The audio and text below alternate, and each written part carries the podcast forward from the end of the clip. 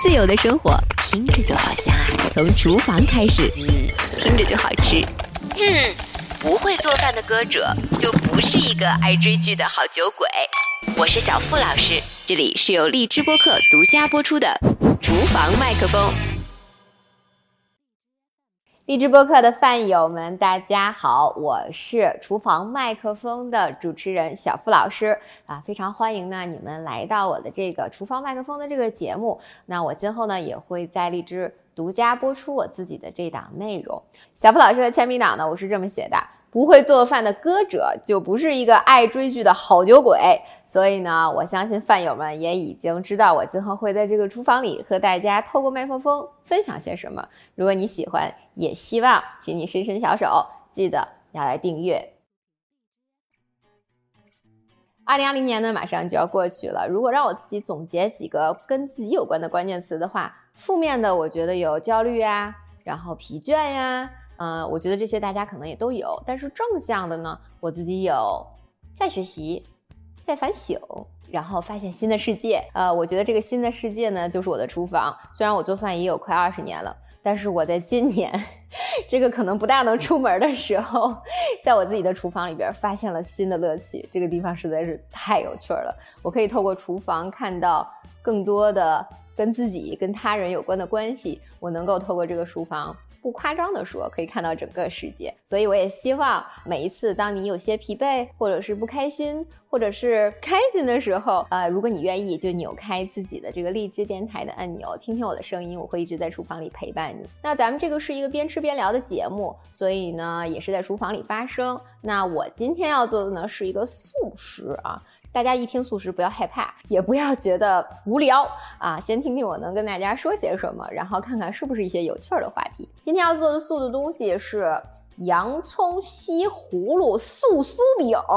你们听这个是不是其实还是挺香的啊？我们边做边聊，我先把烤箱去预热一百八十度。做法呢非常简单，我稍微简短的说一下下，然后呢我们就可以边做边聊啦。嗯，你就把你的洋葱和西葫芦都切成丝，然后洋葱呢，一会儿我们去给它炒香，西葫芦也是炒香之后呢，你就找到两张酥皮，呃，一张也可以，两张的话，你中间记得稍微铺一点橄榄油，然后叠加一点芝士碎，然后呢，如果是一张，你就直接上面铺一点橄榄油，把你炒香的洋葱和西葫芦铺在上面，再撒点芝士碎，推到一会儿预热好的烤箱里面烤个四十分钟就可以了。然后开始了啊。其实吃素这个事儿呢，我几年以前都有断断续续的去尝试过，但是一般不是因为减肥呢，就是因为觉得自己心火挺重的，就是想 压压火。这个就是我对素食可能很浅薄的一个认知了。嗯，今年有点与众不同嘛，就是为什么我说在厨房里发现了很多新的乐趣，其中一项其实是包括了这个素食的原因有很多，第一个是。我相信很多人到了这个四十前后或者向上的这个年纪，会跟我有一样的感觉，叫做这个吃不动肉了。当然，还有很多现在城市生活压力比较大的，也有这种情况啊，就是觉得有点消化不了这种太高度让你觉得有欲望或者让你觉得上火的东西。那另外一个原因呢，也是因为我爸今年又是进医院啦，搭了几个支架儿啊，老同志不听话。他自己老觉得吃素这个事儿呢，就代表着是说，作为一个男人，他老去了，不再拥有这个男人的力量了，跟男人有关的象征不存在了。他是家里的顶梁柱嘛，我特怕我爸一念错失，然后回去不听话，再给我进一遍医院，我就真的是没有辙了。八零后就是会这样，嗯，上有老下有小，但是自己是独生子女，会在这个时候很焦虑。所以呢，我就想尽办法去多研究点好吃的素食，然后看一看，其实医生嘱咐让他吃的这些东西，是不是其实也能给他带来这种男性的力量。男性的这种象征，结果一研究，嗯，其实素食 能带来的给男人的更多，女人也一样啊。但是就是说，因为很多时候肉跟男性的力量都连在一起嘛，然后真的研究一下之后，发现其实素可能对男的更好一些。听到这儿是不是觉得好奇心有那么一丢丢点儿的？我最近在 B 站上看了一个叫做《如素的力量》，你们可以去搜索一下，特别有意思的一个片子。这个片子呢，它其实简单的陈述了几件事儿。一个呢是对吃素的一个偏见，就是你觉得其实我们在吃的这些蛋白质更多的是来自于动物身上的，其实不然，就是他讲了一个很简单的道理嘛，就是你觉得你在吃牛是吧？但是牛吃谁呢？牛吃草。所以呢，你看牛是什么呢？牛是中介，等于你在吃的是经过了牛消化了的草。你与其这样，还不如对吧？撇开供应商，买一手货源，直接吃植物。这个你摄取到的这个能量和蛋白质，其实会更加的纯粹啊，也更加的让你觉得轻盈。嗯，第二个他想说的是说，哎呀，你看。我们看到很多肉，它都跟男性力量关联在一起，或者是啊男性特别需求的某种能量哈。但事实上，它做了一些不一样的测试。包括了一些血液的纯净度啊，包括了咱们刚才说叉叉能力的这个问题，就是一天吃素一天吃肉，然后一边抽血一边挂着一些仪器去测试这个男性力量这个事儿，结果发现吃素的呢血液也更加纯净，然后啊某方面能量啊能力啊也更加的高，嗯。他在里面其实提到一个事情，就是说他全篇都是在用各种各样的运动员，或者说一些创造了世界吉尼斯纪录的大力士这些人去做他这一整个纪录片里边的被研究者。其实他想说明的一个事情是说，我们普通人的营养本质上在现在这个状态里是过剩的，真正特别需要这些东西的是运动员。所以他在里面举了很多类似于，比如说长跑这种，是吧？嗯，属于耐力型的。然后短跑属于爆发力型的，大力士啊，举重运动员这种都属于爆发力型的。他哪一方面都举出了一些运动员和给他们做了一些测试。事实上是说，这些吃素的运动员比吃肉的时候得的奖，还有这个整个的成绩，然后包括自己身体方方面面这些指数，都达到了人生巅峰。其实里面有一个很重要的点是说，运动员他最害怕的一个事儿就是说他负伤之后，或者说他疲倦之后的这个恢复度不够快，那他就没有办法马上，呃，重新登上他自己的这个运动赛场了。那么吃肉这件事情呢，它其实是会提高你身体的这个炎症的发病率，但是吃素呢还会降低这个事情。所以其实很多运动员吃完素了之后，他们很快就能恢复体力，重新回到赛场上，这个也是个很棒的事儿。当然，这个片子里边还有很多要。值得探讨的东西啊，我们可以以后再去聊。我自己比较惊讶的一个事情，其实是他在里面有一个人，他也是吃素的。这个人是谁呢？就是在二零一九年拍他的那个纪录片，是获得了奥斯卡最佳长纪录片奖的，就叫做《徒手攀岩》。因为这个男主角 Alex，他当时举例的时候，这个画面一掠过的时候，我都觉得我是不是瞎了？我。Alex 也吃素，就我自己其实也是带着质疑心去看这个纪录片的，带着疑问去看他的。因为徒手攀岩这个片子，我是认认真真的看过的。当时一九年的时候，我当时就没在全片里面发现哪一个地方提到了他是一个素食主义者，就完全没有任何的印象。应该这么说，就是我不相信这样的一个人能够说。完全在一个吃素的情况之下去爬这个酋长岩，嗯，没记错的话是九百一十五米高，而且完全无保护。他当时应该是花了不到四个小时爬上去的，就是这样一个高度跟这样的一个时间，他吃素能扛得住？我都觉得真的是这样吗？然后我就赶紧把这个片子重新翻过来又看。所以，我们其实干任何的事情的时候，都能够在这个事情上。看到自己的 样子，就是人都是在陌生事物上面去找共同画面嘛，然后跟对方链接起来。我那个时候看这个片子的时候，因为推荐给我看的都是一些正在走在成功路上的好青年们，他们都是对这个成功学也好啊，或者是说对一些神人啊、大神比较推荐嘛，所以他们就让我去看这个片子的时候，也是说你看看人家是吧，有哪些可以学习的地方，或者说有哪些其实非常的。与众不同，不可复制。我是抱着那样的一个心态，我们一起去看的这个片子。但是这一次再去看这个徒手攀岩的时候，我抱着的是他到底是不是一个吃素的人？这个吃素这件事情究竟给他攀岩这个事情带来了一个什么改变的时候，我发现人家片子一开头就说自己是个食素的人了，而且还有人家做饭的这个画面，然后也有人家说人家为什么吃素的那个原因，我也真的是很崩溃。而且呢，我因为这一年开始起就是系统的去练习瑜伽了嘛，然后之前我都对这件事情在这个纪录片里面的画面完全略过，结果发现人家不仅吃素，吃素的画面后面紧跟着的就是人家晨起的时候练瑜伽的画面，就突然觉得其实人看很多事情的角度就有的时候会有点窄，或者有的时候功利心会有点强，就自己到底在。看别人呢，还是其实是在想去有一个空白的这样子的一个心态去接纳别人。嗯，预热好了，不着急哈，咱们把洋葱和西葫芦都炒了的。Alex 先停一停，因为火开了，咱们就得说说洋葱的事情。但是我觉得洋葱也挺有意思的，跟咱们今天说 Alex 这事儿有一拼。就是如果我们抱着的是剥开洋葱的一种心态去看徒手攀岩的话，你会发现。最终一层一层剥开在你眼前的真相，其实是能够让你去思考一下自己的状态。就是很多人会问，哎呀，洋葱怎么切洋葱才能不流泪？切洋葱可以不流泪，只要你掌握一个知识啊。你比如说切洋葱的时候，一定不要去切它那个屁股啊，那个屁股其实切掉了，就是会分泌出那个汁液，让你眼睛觉得辣，然后会去流眼泪。或者又比如是说。你今天觉得洋葱怎么样能让它焦糖化，让它的这个甜味儿泛出来更多一些，然后口感也更好？那你可以在炒洋葱的时候往里放一点点红糖，它会让它焦糖色很快就上色，非常漂亮，而且那个香甜的味道很快就会扑面而来。所以我自己也觉得是说，在吃素这个事儿上，我看的越多，听的越多，我越觉得我们在吃素这个事儿上缺乏的不是想法或者是勇气，我们其实缺乏的是知识。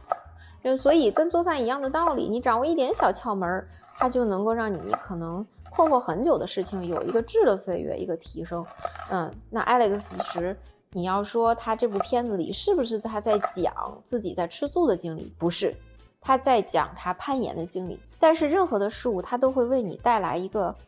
附加的东西，有的时候是好的，有的时候是坏的。我觉得吃素其实就是在他攀岩里面生活的角角落落里面，其中一个可以给他带来很多良性附加值的东西。这就跟很多吃素的人是说的，他要是觉得不爽，他要觉得不好，他就不坚持吃素了。必然是吃素这个事儿，还是让他感觉良好了，他才能一直坚持下去。尤其像对 Alex 他们这种天天，对吧，冒着生命危险，然后需要那么大的耐力和这种肌肉的能量的人，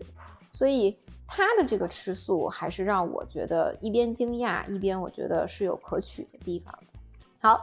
现在火开了，我们可以扔洋葱进去，继续说这个小窍门的事儿，知识的问题啊。火热的时候是一个什么程度？如果你自己对这个没有概念，把一个东西丢进去，看它呲不呲呲啦啦，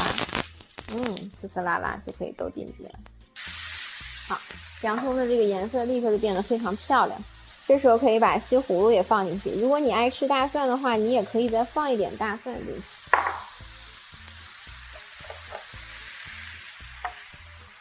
我们往里面放一点盐跟胡椒粉，稍微翻它一下就可以。因为一会儿还要去烤它，所以不需要炒很久。而且这样它的水分也不会出来，然后把你的酥皮弄得过于的潮湿。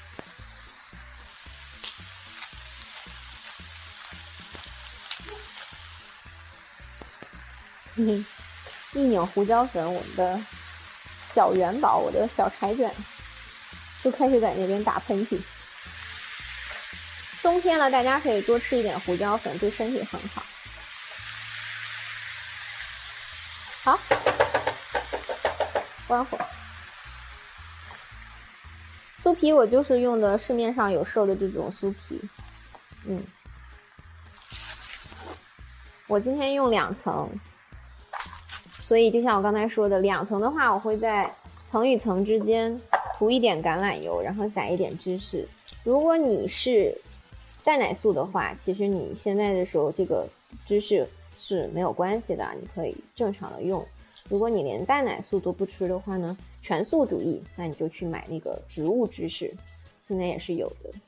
植物芝士呢，或者说植物类的东西吧，做一些有点像类植物肉啊、植物蛋呐，它就是可能会豆类的味道感觉会多一点。如果你是想要尝试吃素的话，我现在可以给你一点建议，它就是豆类的感觉会多一些些。我觉得中国人吃这个东西其实可以考虑一下，多吃点豆片 或者大豆啊什么这种。大家不知道怎么挑的时候，产品的味道参差不齐的时候吧，你还不如去直接吃这个东西的本体哈，就是我刚才说的，绕过中间的东西，直接去吃它本来的味道。铺完一层芝士之后，你就在上面再铺第二层芝士啊。如果你们家人口多的话，你可以以此类别再往上铺，再涂橄榄油，再弄芝士，然后再铺，就是给它夹厚一点就可以。如果像我们家就两三口子，就可以两层就行了。好，两层摁上去之后呢，我们还是再涂一点橄榄油在上面。然后把刚才炒过的这个洋葱和西葫芦给它放上去，然后我们在上面稍稍的再撒一点胡椒粉。我个人是胡椒粉爱好者，你做这个可以不撒，然后在上面撒点芝士，刚好一袋用完。OK，元宝不要跟我搅啦，哎，推到烤箱里来，四十分钟就行了。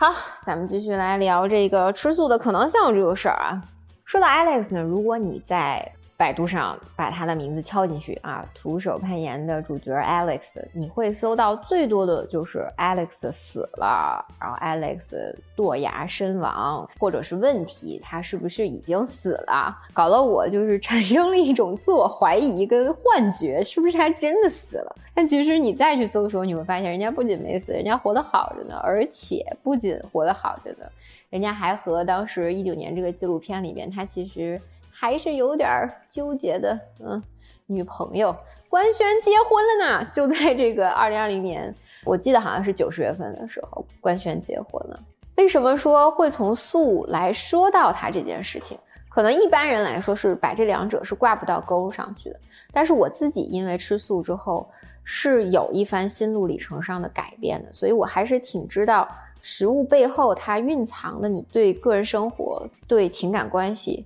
甚至对情绪的这种影响跟选择，所以我知道，如果说他已经吃了很多年的素的话，我相信这应该是对他现在生活的一个呈现状态一个非常重要的解释因素。而且为什么要把他吃素这个事儿放在片头？我觉得人越是很高的关乎于生命的选择，它其实都是从吃开始起的，都是从很基础的东西开始起的。Alex 其实是一个。很挑食的人啊，他说我是一个特别挑剔的孩子，说白了就是那种挑食儿嘛。然后呢，他就说我吃素这个事儿，本质上肯定还是因为攀岩很多年，所以产生了跟大自然之间的这种情感上面这种沟通嘛。他还是希望保护大自然啊，然后为大自然做点事儿，所以他就开始去吃素。但吃素他一样遇到咱们普通人的问题，就是他的这个挑剔的问题。所以他说，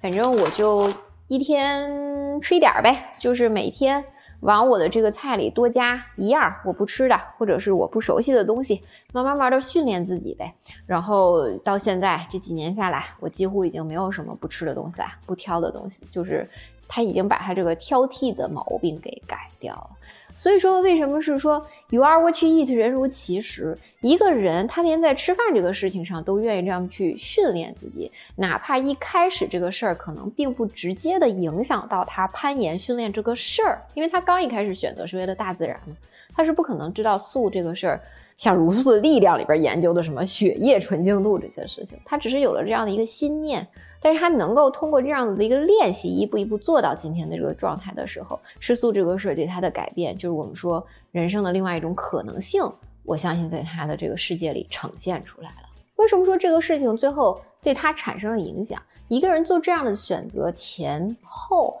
其实已经映照出这一个人他自己成长阶段里边初期显现的，跟他后期显现的一些东西。Alex 就是咱们知道的那种，就是学霸嘛，天才型那种，智商碾压你的那种。用他的话说，就是他妈妈从小对他跟他姐就只说法语，然后他自己也是那种，就是很早就提前比别人上。就是跳级了嘛，然后到大二的时候，他觉得他学的那些东西对他的生命毫无意义，没有什么帮助，他就直接放弃了，之后去做他自己喜欢的攀岩这个运动。他自己其实。攀岩的那些年里面，很多人都会，包括跟他交往的女朋友啊，包括家里人，其实都会觉得是说他的心智上面是不是有什么问题，结果导致他到了这个纪录片里的时候，他觉得是说，我要不然我真的去做个检查去吧，我应该做个检查。说我之前的几任女朋友都说觉得我人格有障碍，他就去做检查了。他做检查之后呢，医生给他一个答复，他说你的这个杏仁体呀。就是异于常人，杏仁体就是咱们脑子里边掌控这个恐惧情绪的那么一个器官。他说你的这个杏仁体需要非常高的水平才能刺激到它，也就是说你对一般人感到恐惧的东西你是没有什么感觉的。然后 Alex 就说是不是我杏仁体生病了？然后医生说不是生病了，就是你比别人就免点疫呗。Alex 特别镇定，他说那不是，如果你这么说，那绝对不是，那肯定是因为我这些年。不停的去面对恐惧，然后练习它，最终其实是你可以理解为，如果有审美疲劳的话，它有恐惧疲劳吧。他 说我不觉得我的杏仁体天生不正常，肯定是我练出来。Alex 其实你看他吃饭吃素是怎么练习的，你就知道他在别的事儿上是怎么练习的。他说恐惧这个事情，这个情绪本质上是没有办法消灭它的，就它没有办法消失在你这个人的整个的身心灵里。他说：“但是有一个办法，就是你每一天练习，一点一点的扩大你自己的舒适区。这样的话，你舒适区够大的话，你恐惧不就被隔离在外面了吗？吃素也是这么个方法。如果每天吃菜的时候，我往里加一个我不吃的菜，我不喜欢的菜，然后练的时间够长，我啥菜都吃了。就它不存在先天性的这种对任何一个东西就想彻底的去跟他说不。”他的想法永远是说，我有没有办法去接纳他，去说一个怎么样，说一个好，他不会放弃。这个是我自己觉得 Alex 之所以能成为 Alex 的原因之一啊。所以，我们再回来看看他做瑜伽这个事儿，为什么要连在他吃素这个画面后面？我觉得这个拍纪录片的人也还挺有 sense 的，就是知道可能或者或多或少能感知到这里面其中的关系，因为拍纪录片这个人是。拍了他很多年各种各样攀岩的那个好朋友，就是你系统的学习瑜伽的话，你就知道瑜伽不是像大家理解的是一个把人弯来弯去的一个追求柔软的那种女性运动。瑜伽如果你要是学的对，做得好，它是一个非常非常需要你高度的肌肉力量、精神上面高度的集中度，然后你整个人的这个器官结构和骨骼结构。非常的紧实和要放在正确位置上的这样的一个运动，也就是说，完全符合 Alex 对他攀岩上面这样的一个需求。那么在瑜伽里面做到很多高难度的体式，或者哪怕没有到高难度，他是说做到一些正确体式里的时候，他要求一点就是你的身体的轻盈度和你自己的身心灵的这样的一个纯净度、一个纯粹度。需要你非常高。我给大家举个例子啊，我刚学这个的时候呢，我们老师也说过一些吃不吃素这个事儿，我也没没放心里边，因为我以前也是肉食动物嘛。但是我就发现，我如果吃了相对比较沉的东西，肉或者比如煎饼啊，这个包子啊，我就会发现我做一些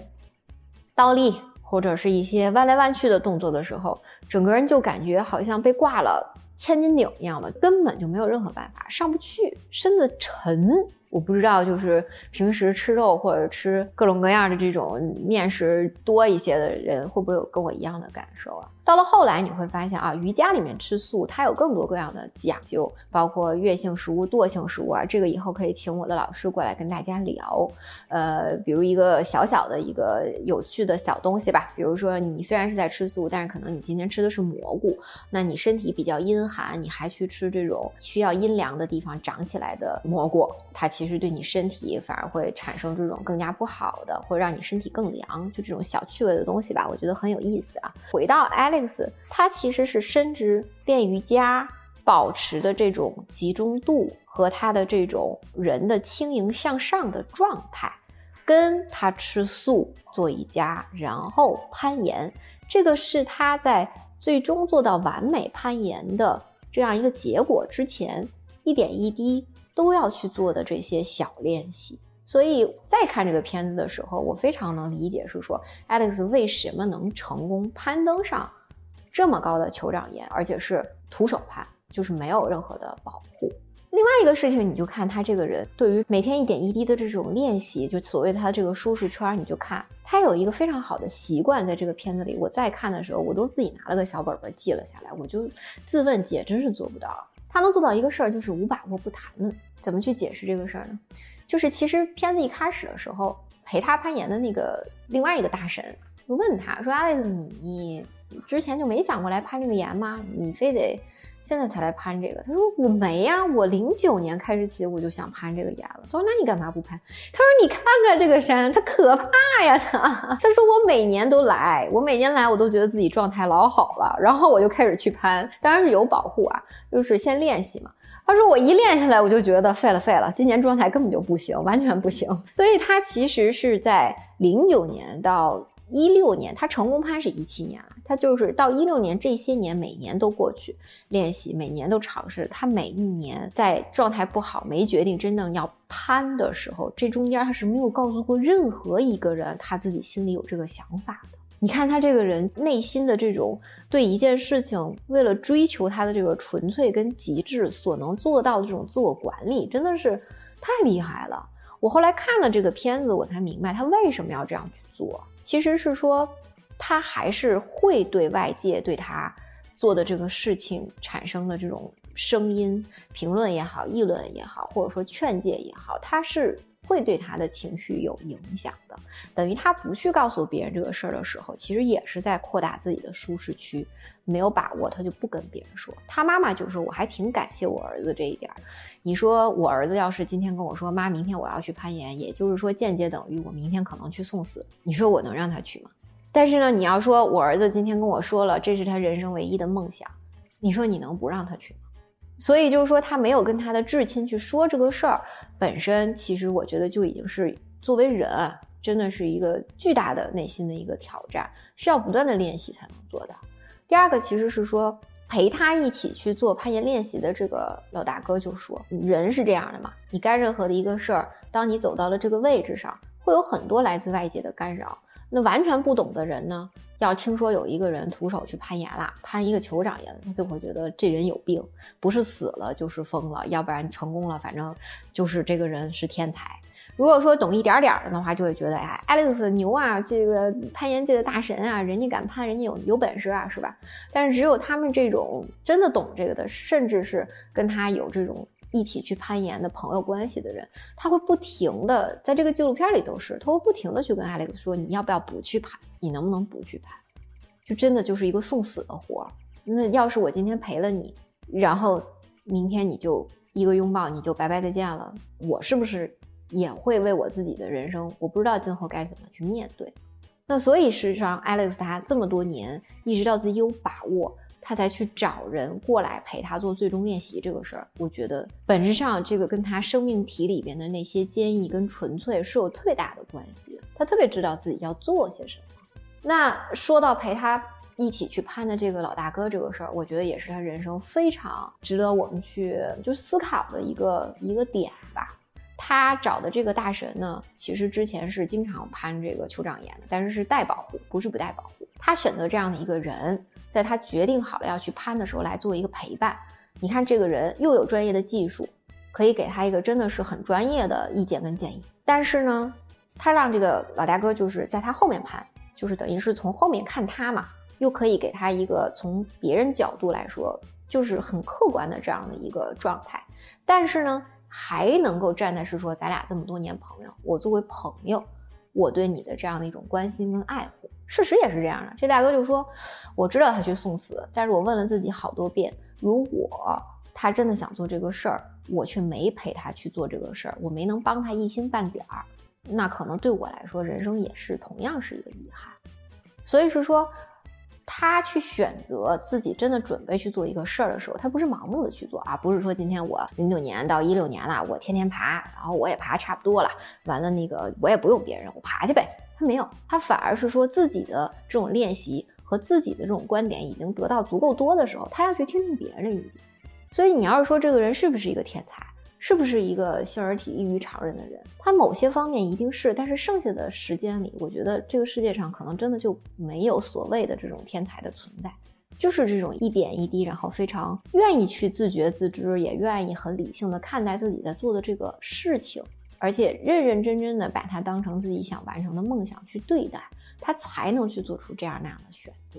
包括其实。他的那些摄影团队，其实他摄影团队都是专业的这种攀岩的高手，然后陪他拍纪录片都很多年了。他们知道他去攀酋长岩的时候，整个人情绪都不好了，就是人人的情绪就是很难管控。所以为什么我说吃素，我相信是平静了 Alex 情绪非常大的一个帮助。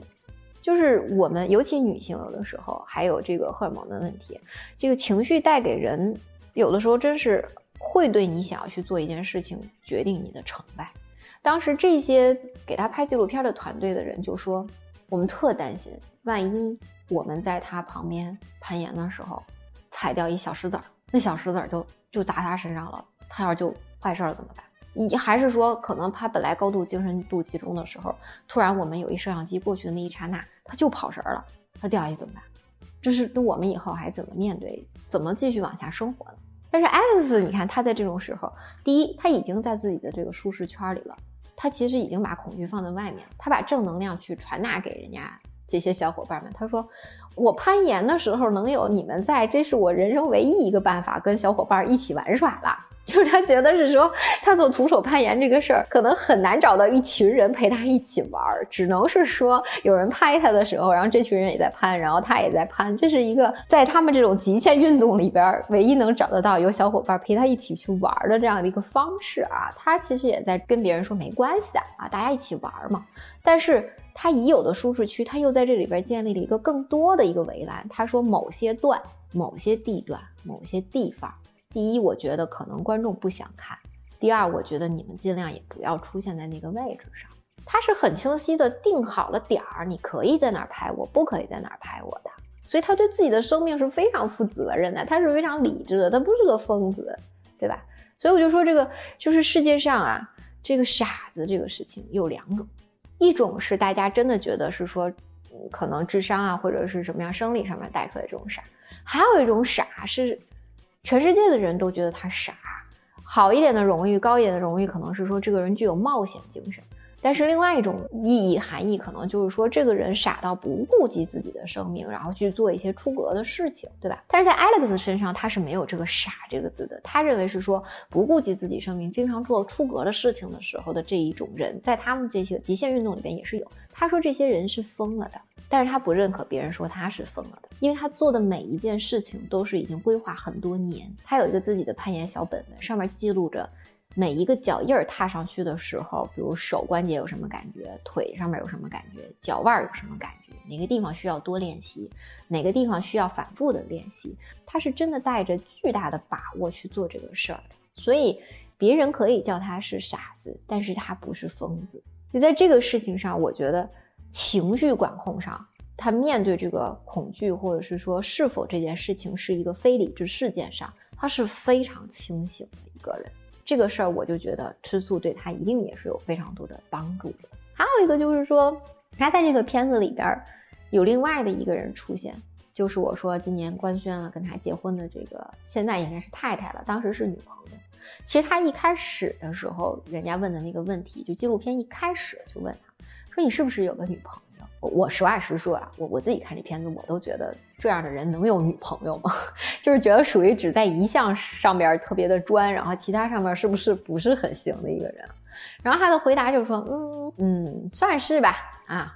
然后人家又问他说，那他攀岩吗？他说，嗯嗯，他刚开始接触吧，但是你不能说他是一个专业的攀岩的，反正他攀点吧，就是那个意思。然后下一句话他就说嘛。他说：“我觉得我这个人一辈子可能就是注定会有好多的女朋友，因为我永远都把攀岩放在第一位，女朋友到第二。意思其实就是说，很多的女朋友都会因为他花太多的心思和专注力在攀岩这个事情上，不会和他在一起。还有一层意思，一定是说，又有多少人愿意在这个情感上面的附加项是生命的代价？你很爱一个人，这个人明天跟你拥抱一下，然后就要去送死了，就是你能承担多少？”所以他其实自己也不相信有人愿意为了他去做这样子的改变。但是这个女孩呢，我自己后来在网上搜他们俩结婚没有，很多人都在说啊，这个他们俩分手没有，或者是说这个女生这样那样。但是我是觉得他俩结婚是一点也不奇怪的。为什么呢？他在里面其实出现了三个画面，让我觉得他们俩是一定会在一起。就是 Alex 跟他在一起之后。非常短的时间里边，就无缘无故的，也不能说完全无缘无故吧，反正就跟他在一起的时候就受了两次伤，就从山上掉下来了，就当然是有保护的情况之下掉下来了。然后一次是腰受了点伤，第二次是那个脚腕的那个地方受了点伤。他第一次受伤的时候呢，是因为他女朋友陪他一起玩，在下边帮他拉那个绳子，然后自己脱手了，他掉下来的。他当时就要跟这女孩分手，然后这女孩子就说。Alex，你想想，你现在跟我分手，事情会不会变得更好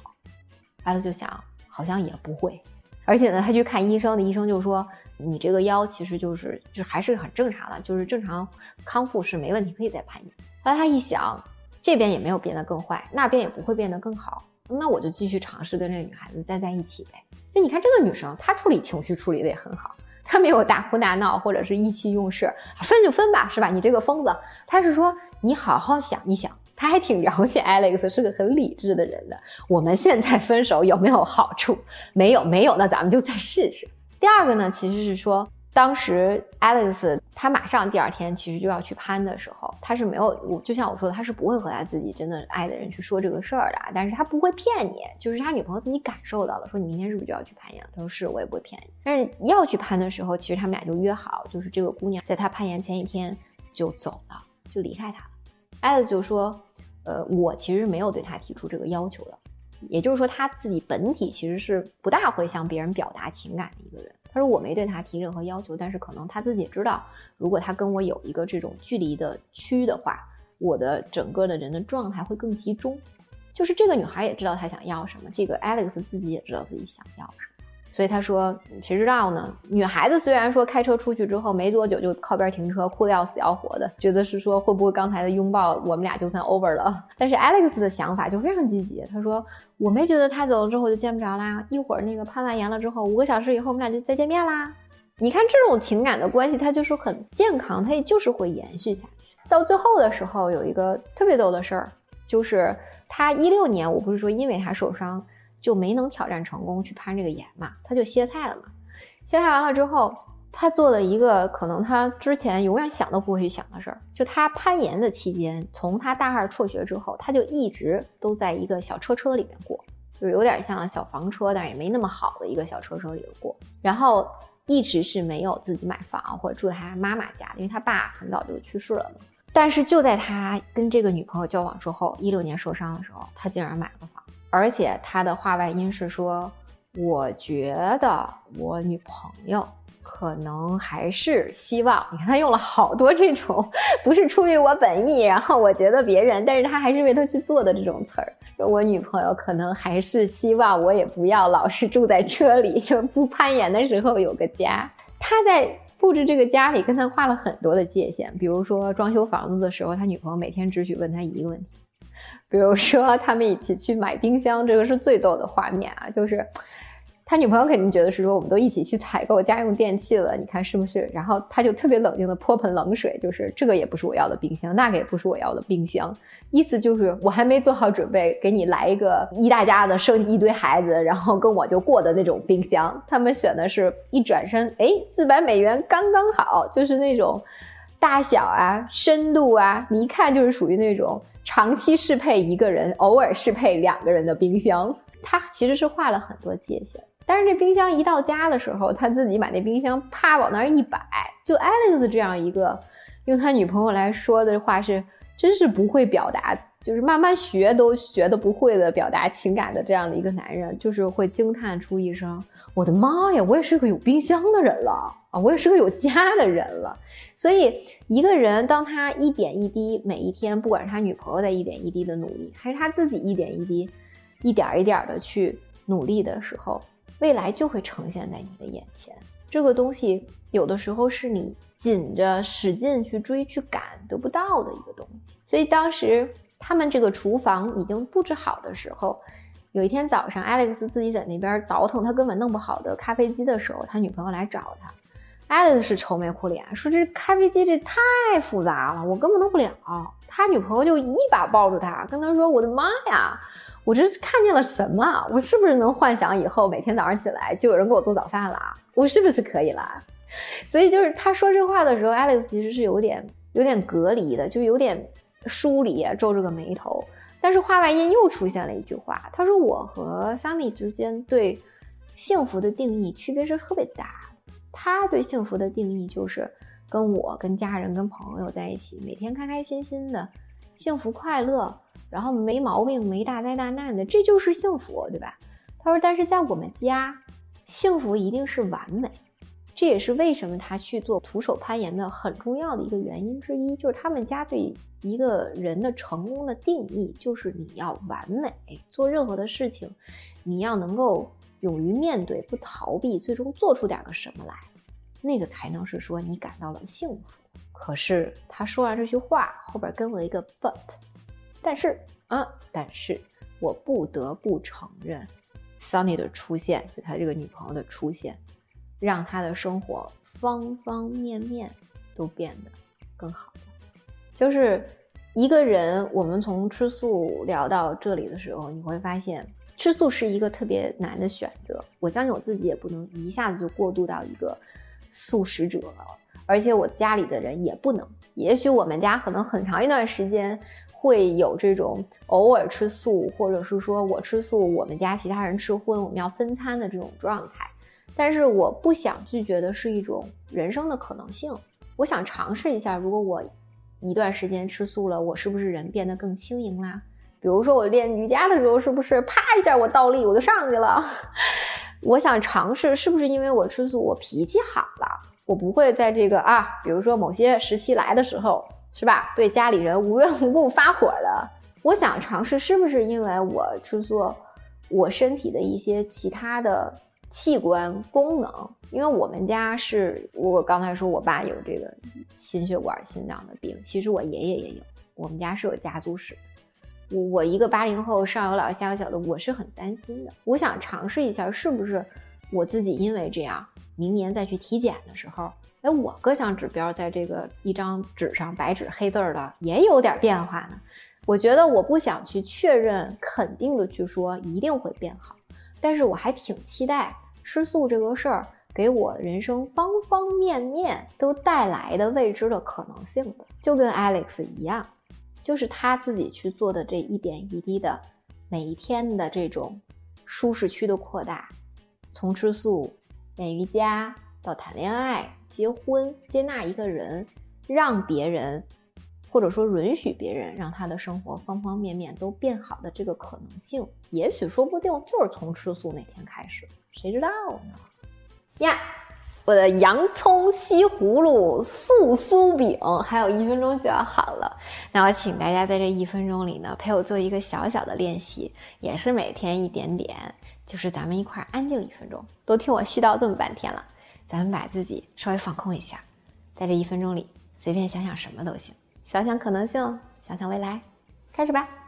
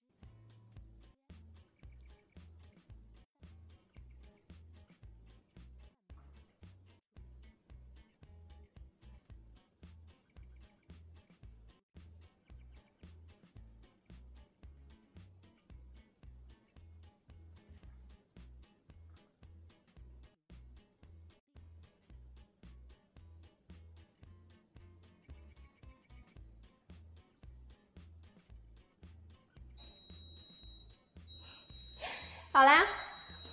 我的素酥饼已经好啦，我们家那口子也该回来啦。哇，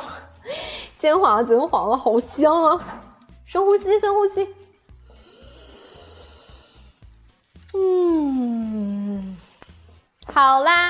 今天的节目就到这儿啦。我要跟我们家那口子吃我的酥酥饼啦。也祝你们今天不管在哪里好心情，不管吃什么好胃口。记得订阅，下次见，拜拜。